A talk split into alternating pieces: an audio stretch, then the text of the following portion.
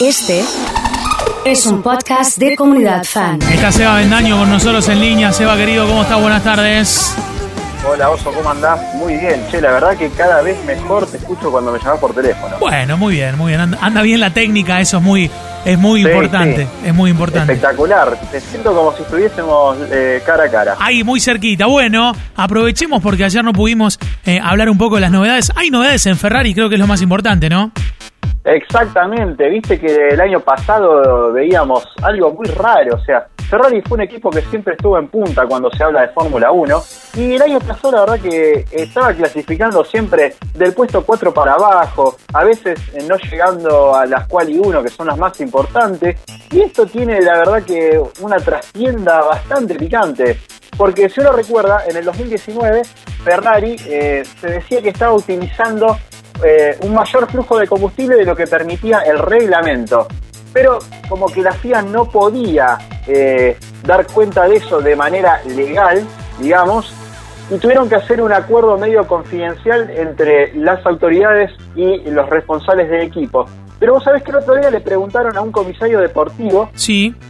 eh, por la porque eh, por ejemplo los Alfa Romeo que tienen motor Ferrari estuvieron andando bastante bien y ¿sabes lo que dijo?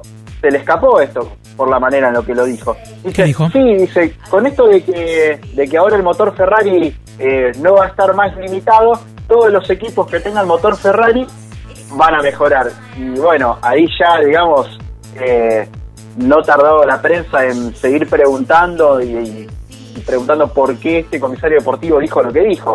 Y bueno, se reveló parte de- del acuerdo confidencial que había tenido Ferrari con la FIA, eh, en donde sí, el año pasado estaban mermados los motores, no estaban al 100% de potencia, y eso explica también el problema de, de rendimiento que tuvo el equipo. Claro, fue, fue el gran, lo hemos charlado durante todo el año pasado, pero Sí. fue uno de los peores de la historia, ¿no? Exactamente, fue uno de los peores. Eh, si uno se pone a analizar temporadas como la del 2020 en Ferrari, te digo que en la época moderna no la encuentra, porque por más de que no hayan estado liderando como supieron hacerlo, por ejemplo, en la época de Schumacher y Barrichello, eh, siempre han tenido por lo menos un piloto que esté en el podio o en todos los podios de, toda, de todas las competencias o cerrando el campeonato eh, bien en lo alto. Pero el año pasado fue para el olvido. Tremendo, tremendo. Bueno, eh, veremos a ver cómo será. ¿Cómo lo imaginamos este 2021 con Ferrari? ¿Qué te imaginas que va a suceder? Y yo creo que, a ver, el motor tenía, porque el año, el auto del año pasado estaba pensado como para tener un motor de, de alta performance, o sea, para lo que es un equipo en punta con el presupuesto de Ferrari. Yo creo que van a mejorar y también hay que estar atentos a todas las mejoras que van a tener los equipos satélite o los equipos que utilicen ¿Cómo cuáles? los motores de Ferrari, como por ejemplo Alfa Romeo. Alfa Romeo. Eh, Bien. Exactamente, donde corre Kimi Raikkonen, que es un piloto de gran de una gran trayectoria y que creo que si está acompañado eh, de una potencia y de una performance a la altura de lo que es el piloto, eh, va a dar que hablar y vamos a tener un, un poco de mejor espectáculo. Quizás la pelea no vaya a ser tanto eh, Mercedes-Red Bull, sino que ahora sea Mercedes-Red Bull y Ferrari. También. ¿Hace, ¿Hace mucho no te cruzas una Ferrari en la calle? La verdad que sí, la verdad que sí. Creo que la última vez que vi una fue en pandemia, la vi estacionada eh, en la zona de eh, Dorrego y la Costanera, por Ajá. ahí, me parece. Bien, bien, bien. Yo tengo sí. un vecino, te conté que tiene una.